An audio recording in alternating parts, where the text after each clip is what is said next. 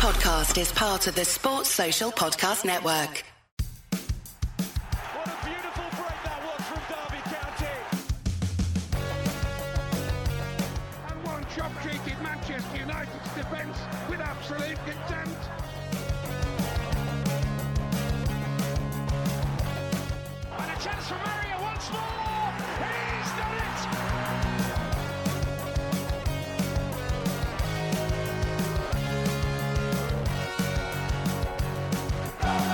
It's Steve Bloomers Washing, the Derby County podcast. Thank you for your time. Uh, well, it said, wasn't it, that there would be ups and downs in the Rams League One season? And, uh, well, that's already proved to be the case after just two games. Uh, a nervy home win on the opening weekend, followed by an enraging away defeat after a catalogue of missed chances at the Valley this weekend. Derby County are well and truly back, everyone. Uh, Tom's here, fresh from a trip to the Valley with yours truly. How you doing, mate? Yep, very well, thank you. Uh, despite the result yesterday, I enjoyed yesterday. It was good to have a few beers with you, Chris. Yeah, uh, good day out, ruined by 90 minutes of football. Claxon, well and truly sounded, and uh, Anton is a glutton for punishment as well. How you doing, man?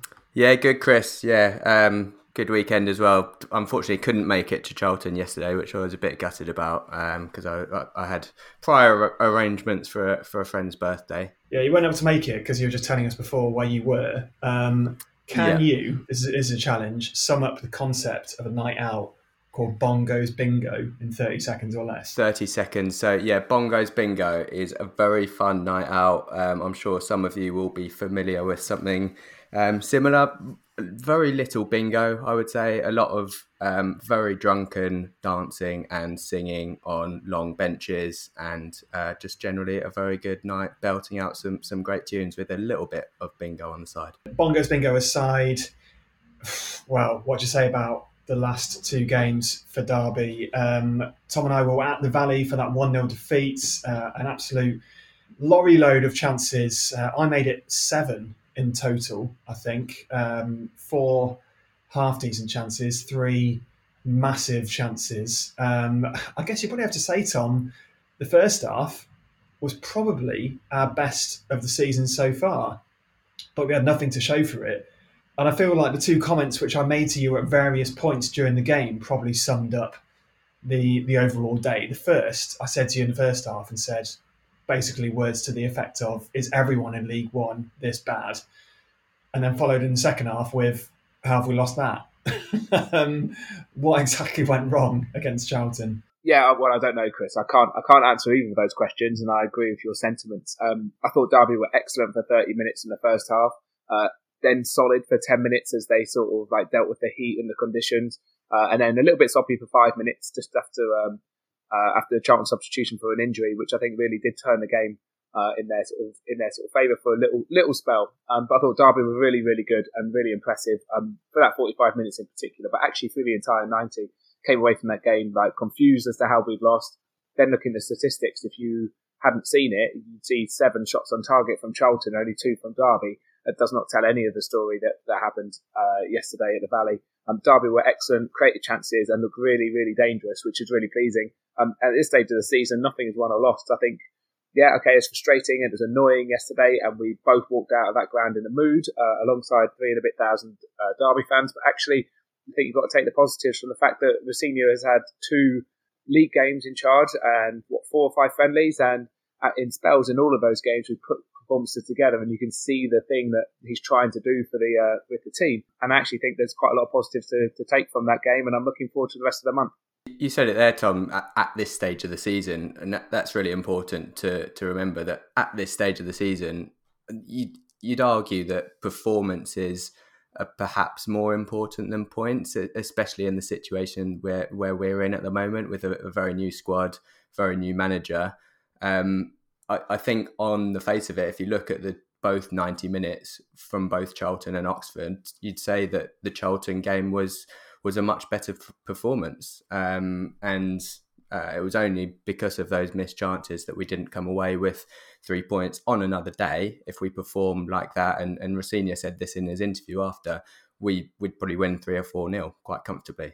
The hardest thing about scoring goals is creating chances rather than putting them away. So the fact that we did that so easily against Charlton and created such gilt edge opportunities, if we continue to do that over the course of the season, those goals will will come without a doubt. Go back to Saturday, the second of July, which is five weeks ago from that Charlton game. Tom Barkhuizen is the first signing that's announced for the club to give us six professional outfield players at that time. Um, in that five weeks, we were we've then put together a team which is capable of beating, on evidence that has seen so far, capable of beating sides like Oxford and Charlton, who, although Charlton didn't have the best of seasons last year, are a decent, decent League One team. And I think on that evidence, I think that's a really good effort from Rosenior and all the players. I think that's a um, that's like a, the positives that I'm really taking. I know we didn't beat Charlton yesterday, but the performance merited a merited a three points from, from the game, and it's just the fact of not taking those chances, um, which is which is the frustrating part. But that will come.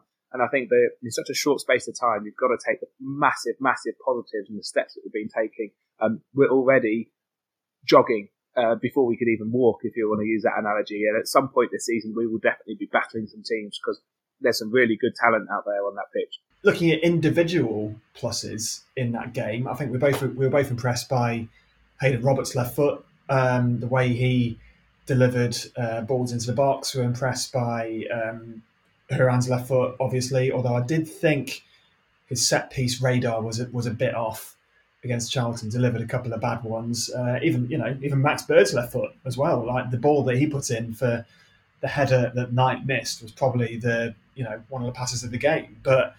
It's just not quite clicking, is it? It's not quite. Uh, we're not quite gelling, but we expected that to happen at this point. But I guess the the what, what's symbolic of it not clicking is James Collins not quite being able to find the net just yet. I mean, he was doing the right things, I thought, against Charlton. Tom, like he was, he he was fizzing around um, balls left and right to Barkhuizen and, and Mendez-Laing. He wasn't winning a massive amount in the air, but he was winning free kicks. He was getting us up the pitch. He was offering an outlet and being a target man. Um, but look, he's going to be judged on how many chances he takes. And the first one from that break, when Barkhuizen pulls it back to him, you are just expecting him to, to absolutely bury it. He has to score there. And I think watching it back, it's it's an interesting technique from him really because he seems to sort of take it with the outside of his foot and he sort of try he sort of slices it across the keeper when you just wonder where a player who has played more minutes and is a bit sharper or in a bit better form and who's maybe scored five or ten already, maybe he side foots that to the keeper's right, or maybe he like lets it run across him and then opens his body up and uses the instep to stick it in the far corner. Like it just seemed to look like the sort of technique of a player who just isn't quite razor sharp yet for whatever reason. And yeah, the, the second one, if he should have scored that one, Tom, the second one when he hit the post was probably even more of a gilt edge chance, wasn't it? Yeah, I agree with you. I think he should have hit the first one with the left foot and gone to the keeper's right. It's just a case of confidence. Uh, the second one at the time we knew was a good chance. I actually thought the goalkeeper got a touch on it, but I was wrong with that um, just because we were so far away. And I didn't actually realise until I watched the highlight how close he is. He's about eight yards out. He's shooting rats in the barrel, and he should be uh, he should be absolutely burying that. And he'll be disappointed he hasn't scored. But the fact is, he's getting into positions, and he had a great chance with the volley against Oxford uh, last week, and then he had two great chances yesterday. Um, he's only had two games for us uh, competitively, and he hasn't scored. Okay, fair enough. He's not he's not Erling Haaland or uh, Cristiano Ronaldo. He don't score every single game. So um, I think he's he looks he looks the part. He looks like a good player. He's strong and physical, and he he mixes it up there. He holds up the play nicely. Thought Barkhuizen was lively for the first 30 minutes, then faded quite rapidly um, down the left. I think uh, Mendez-Laing looked looked decent, but then was frustrating with his lack of end product, which uh, which we've seen. I don't think he really put in a, a, cross that was of decent quality at any point and missed a good chance himself. But I think that will that will click between those three up front. I think there's um there's some there's enough talent in there to, to create goals in this team. Anton Steve Howard took seven games to get going in 0607 and ended up with almost 20. It'll come for Collins, won't it? It just has to be it, it just has to be patient. I'm very confident that it will still come for Collins. I, I, I mean, with those two chances, yes, he'll be disappointed that he didn't find the back of the net yesterday. But as Tom said, he's he's getting in the right positions, um, and although it hasn't quite um, come off yet, he's a proven goal scorer. I, I, I thought actually with the second one, although it was a, a chance that you would expect him to take, it hit the post. He, he was probably two two inches away from absolutely burying it in the bottom corner, and and the way he kind of shrugged off the defender, bared down on goal. Had that been two inches to the right, you'd have said that's fantastic number nine play. So hitting the post is a little bit unlucky. Yes, he, he probably should have scored, but it, the man's a, a proven goal scorer. With, with, two games into the season, as Tom said, he didn't really get too much of a sniff in the Oxford game. And although he had those two chances, you, have just got to look at his record. You, you don't lose um, the ability to score goals as a striker. Yes, he, he only scored three in the league last year, but that he, he was very much in and out of um, that Cardiff side and a Cardiff side who didn't really score too much as a team. If you look at the five previous seasons before that, he averages about 18 goals in the league per season in the five um, previous seasons before that. Yes, at, at, varying levels, but a couple of seasons in the Championship, one in League One, and a couple in League Two. That's a lot of goals, and and, and that just shows that he has the ability to find the net. He, he's a natural finisher, and I've got no doubt that if he continues to get in those positions and he continues to get fed by the likes of Bird, Hourihane, Barkhuizen, once one comes, you feel that he could go on a bit of a run and, and, and hit quite a few goals this season.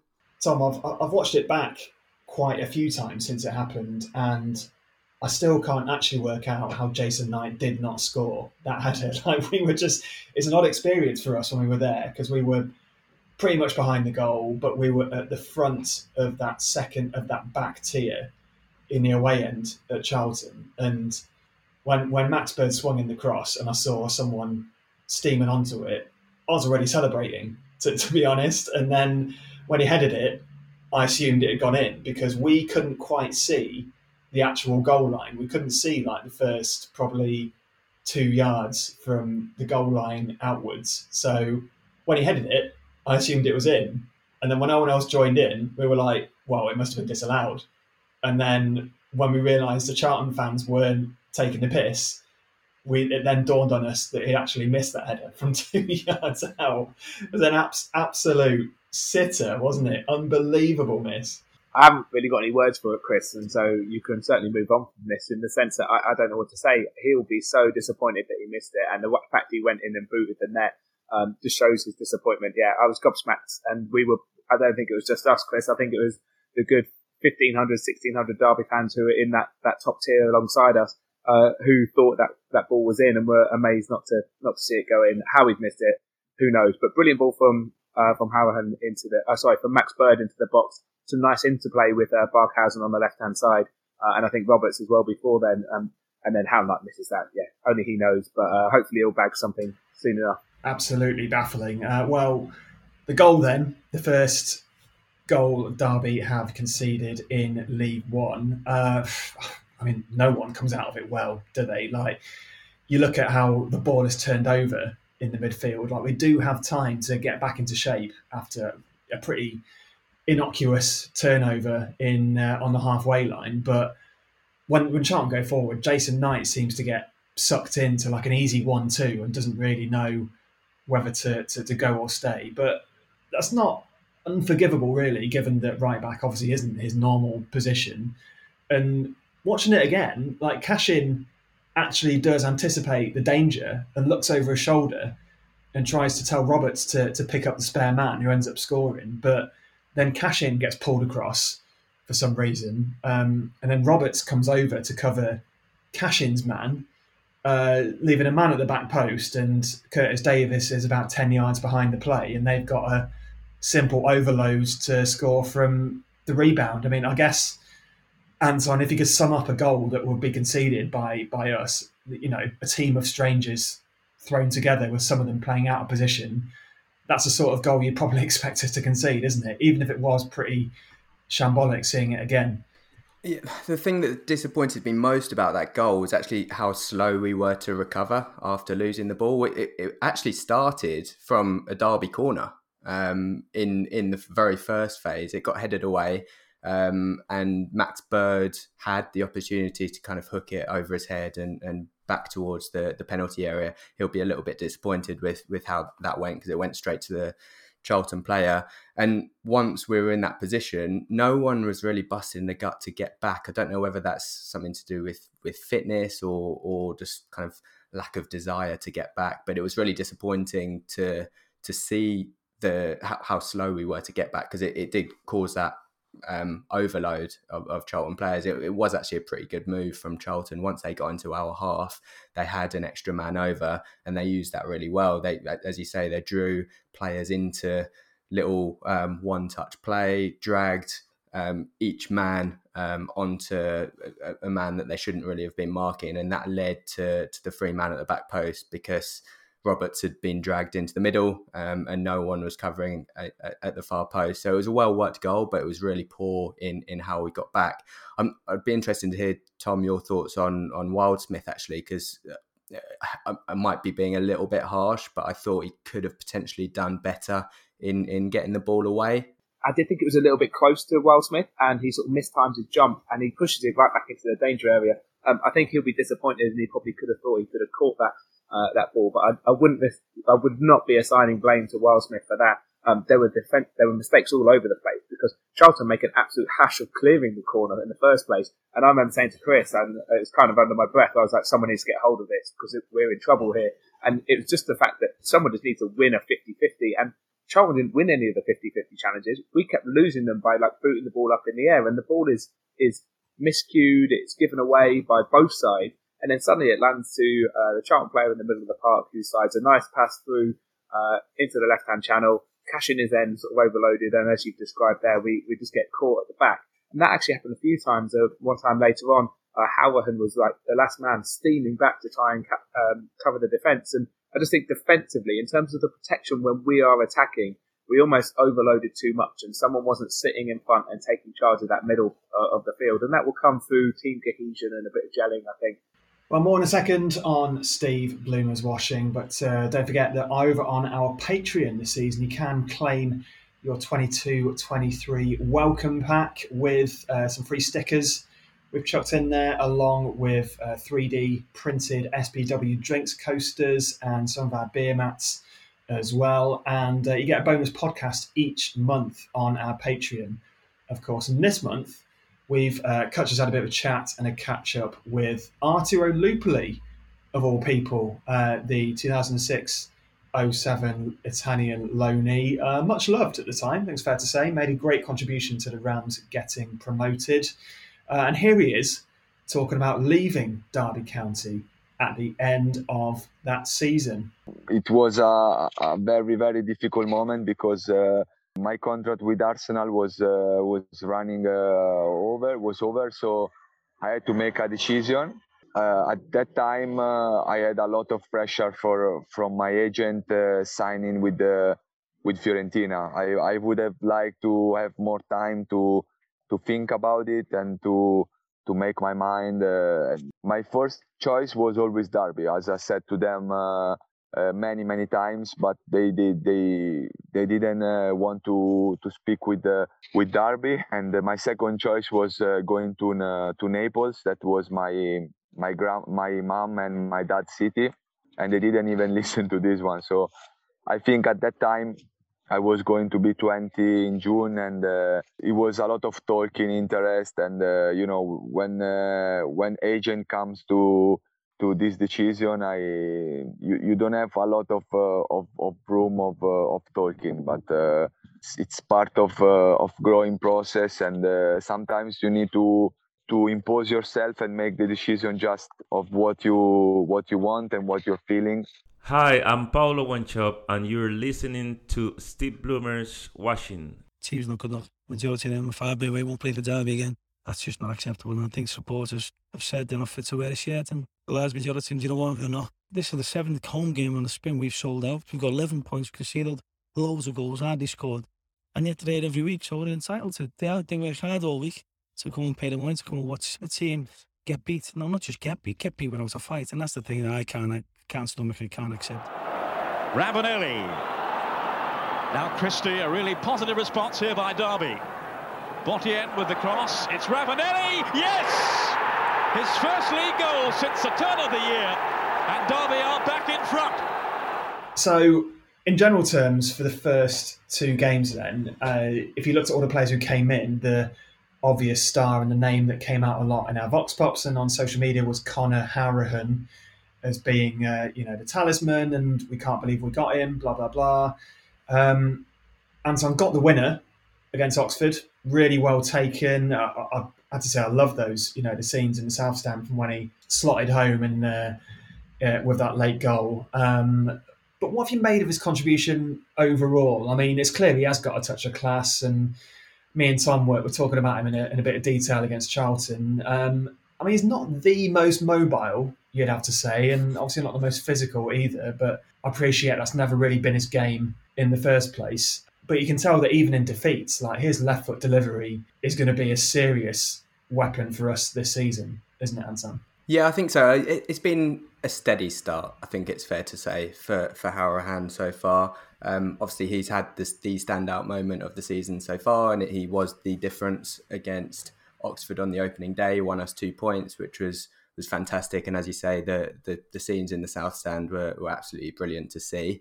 Um, aside from that, um, he's not necessarily set the world alight in the middle of the park, but I think what has happened is is he he's been on everyone's radar so far. So he he has been marked very closely.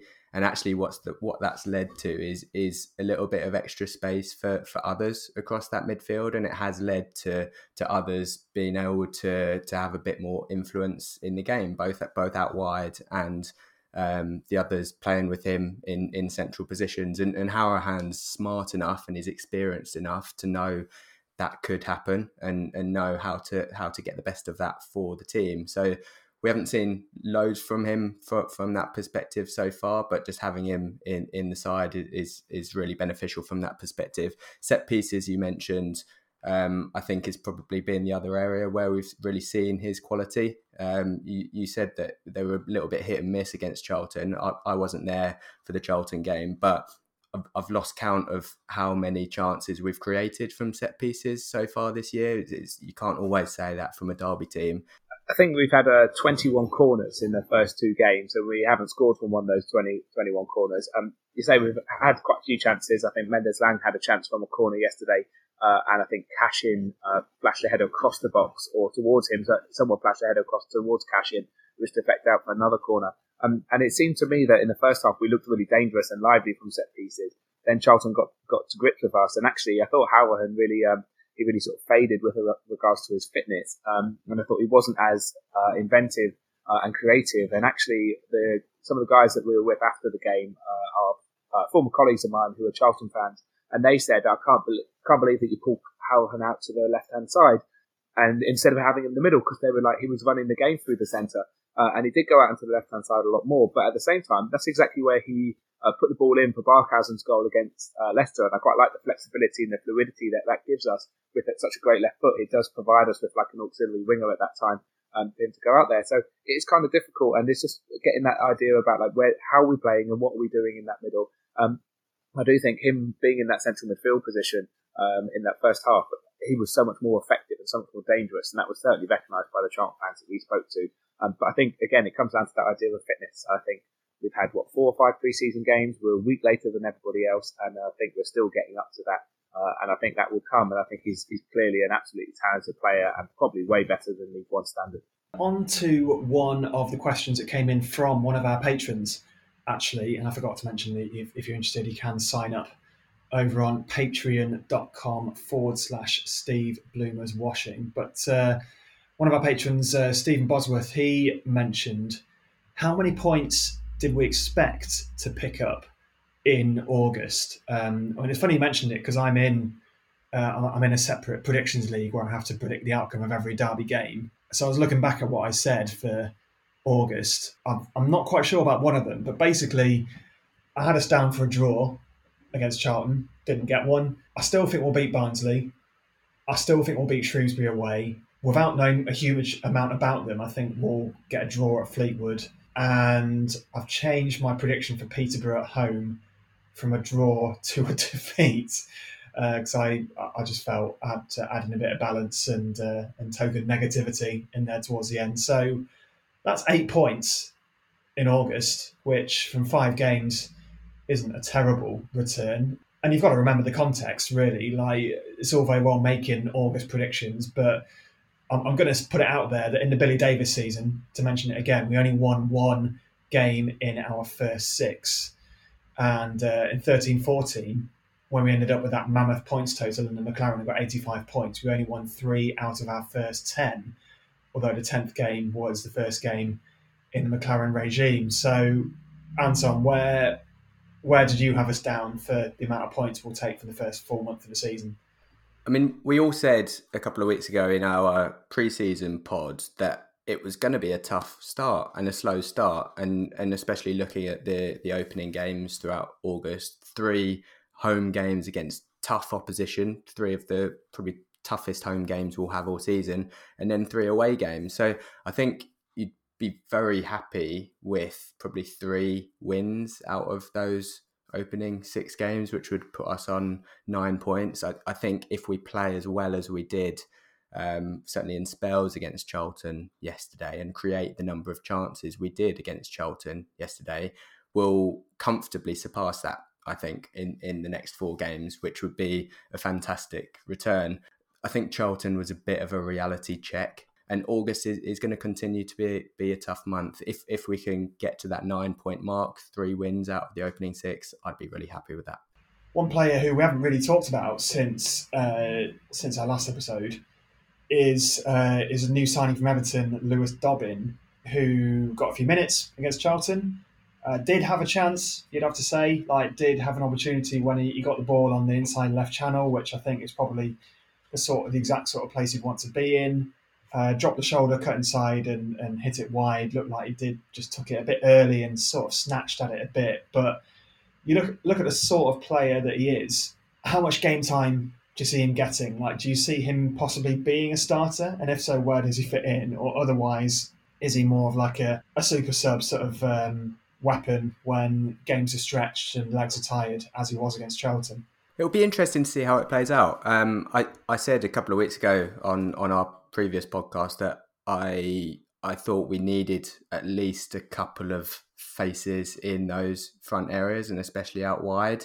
Um, it, it, definitely feels like Jack Stretton wasn't quite ready for first team football at this level, and I think it was a really really smart bit of business to, to get him out on loan to get him some experience at a, a slightly more attainable level and hopefully he'll come back a much better player after um, gaining that experience um, in a lower league so that just added to the the fact that we did did need a little bit more depth in those positions um, I, I don't know a huge amount about Dobbin. I haven't seen him play um, an awful lot, but the noises that are coming out from the Everton camp are, are really positive. It, it, sounds like many of their fan base were, were, were hoping that he might be able to push for for first team squad place at Everton this season. So if he can show that level of quality in League One, there's no doubt that he'll be able to push for first team football. I I think as it stands at the moment, Barkhuizen and Mendez-Laing will be first choices for now.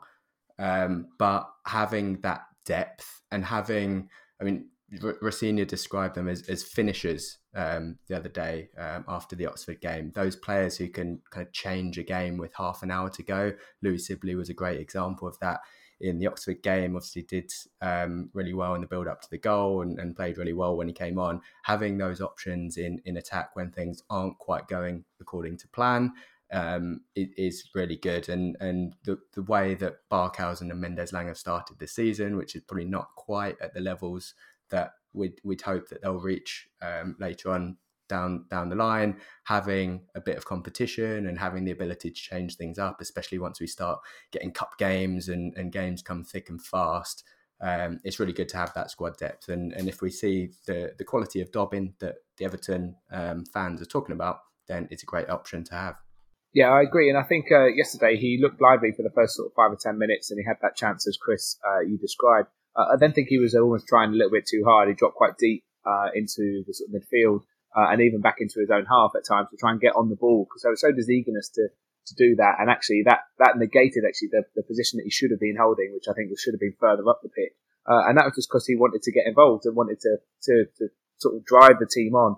Uh, and it wasn't quite working for, for Derby as a, as a collective, not just for Dobbin. Uh, he then sort of switched. He noticed he went through the middle for a little bit of time, uh, and Collins went out to the left hand side. So it shows that flexibility, and I think there's a lot more to come from him. Um, he looks like he's got really tidy feet. Uh, he absolutely skinned the, the Charlton defender, and then was surprised he had so much space and probably so much time to maybe take another touch, and then to actually bend the ball into the corner uh, for the chance he had. So yeah, I'm, I'm hopeful that he can score score quite a few goals this season, and um, my partner's uh, dad is a Evertonian, and he said that uh, he hadn't realised that we'd signed um, signed Dobbin, and I messaged him to ask him what he knew, and he said, well, because of DCL's injury, he could well well be starting and have a have a chance in the first team for Everton. Obviously, Lampard and Everton have got different plans for that. Um, whether they would have allowed him to go at the same time as realising the extent of DCL's injury, who knows? But that shows that the, how highly he's rated amongst uh, Evertonian fans. Another one we had in from a uh, uh, question on Patreon from Jonathan Morley was just a broader one on Rosenior for you both. Uh, what does Liam Rosenior need to accomplish in order to be made permanent manager? I was thinking about this myself, and I do still think that the job is very much his to lose um, because of the amount of time that he's been here, and uh, also the fact that I, I just don't see us going on a big long hunt for a new manager. So I guess look, we, we we see where we are in October or November. I think if he's got some quality out of the signings that he's made, and we're around mid-table, then I'd say that's enough. I mean, it sounds like you're not aiming particularly high, but um, you've got to consider where we've come from in the context of Rosenior getting the job or not. Is there a particular target that Rosenior needs to be aiming for to get the job full time for you, Tom? Um, no, I don't think so. Um, I was, I'll be honest, I was surprised uh, that he wasn't given the manager's job. But then actually, uh, that was my initial reaction. Actually, then it made I thought about it as a, and myself and Kutch spoke about it actually, uh, and Kutch was like, well, actually, it makes sense. We've had so much change and so much sort of turmoil over the last few years, really. Uh, and then Clowes come in as as owner. Um, there's a chance to build a team here, and you're basically starting from scratch. What an opportunity for any manager to have um, to do that. And we have no idea about those Rosenior's capabilities. Um, so I think it's about giving him time and seeing how he does. And does he does he, he start with a blank canvas? Does he make something which is pretty decent from that blank canvas after four, five, six months? And if things are going pretty well, uh, and as I said uh, earlier in the pod, that 12th, 13th, 14th, I think would be a decent enough start by Christmas. I think we have to be that patient. That's the thing, isn't it, Anton? Like you do have to consider where we came from last season, and you do have to consider the state the squad was in. But as Tom's pointed out, the players are there now. There are players with quality, with experience, with proven track records who can reasonably expected to deliver results. So you can't say that Rosenior is acting under no pressure whatsoever, can you? Like I think there is some expectation on him to deliver with what he's been given. I'd be interested to know the reasons why he hasn't been appointed permanent manager, whether it's something financial or whether it's just a case of, of wait and see how he gets on. I think with with either of those, there are pretty strong arguments, and I'm probably fall into this camp that I'd quite like to see him given the permanent manager role sooner rather than later.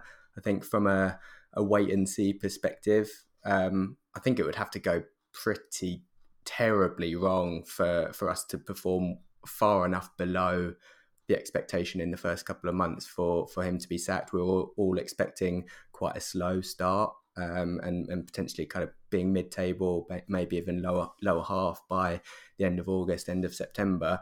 I, I can't see us being any lower than that. So I, I can't really see us see Rosenior kind of not fitting the bill from a performance perspective on that front financially, I can kind of understand that you, you might want to see how it goes so that we, we don't get sucked into having to pay compensation. But why not just kind of give him a, a one or two year deal to to see how it goes, a bit of a shorter term deal than what we've seen with managers in the past.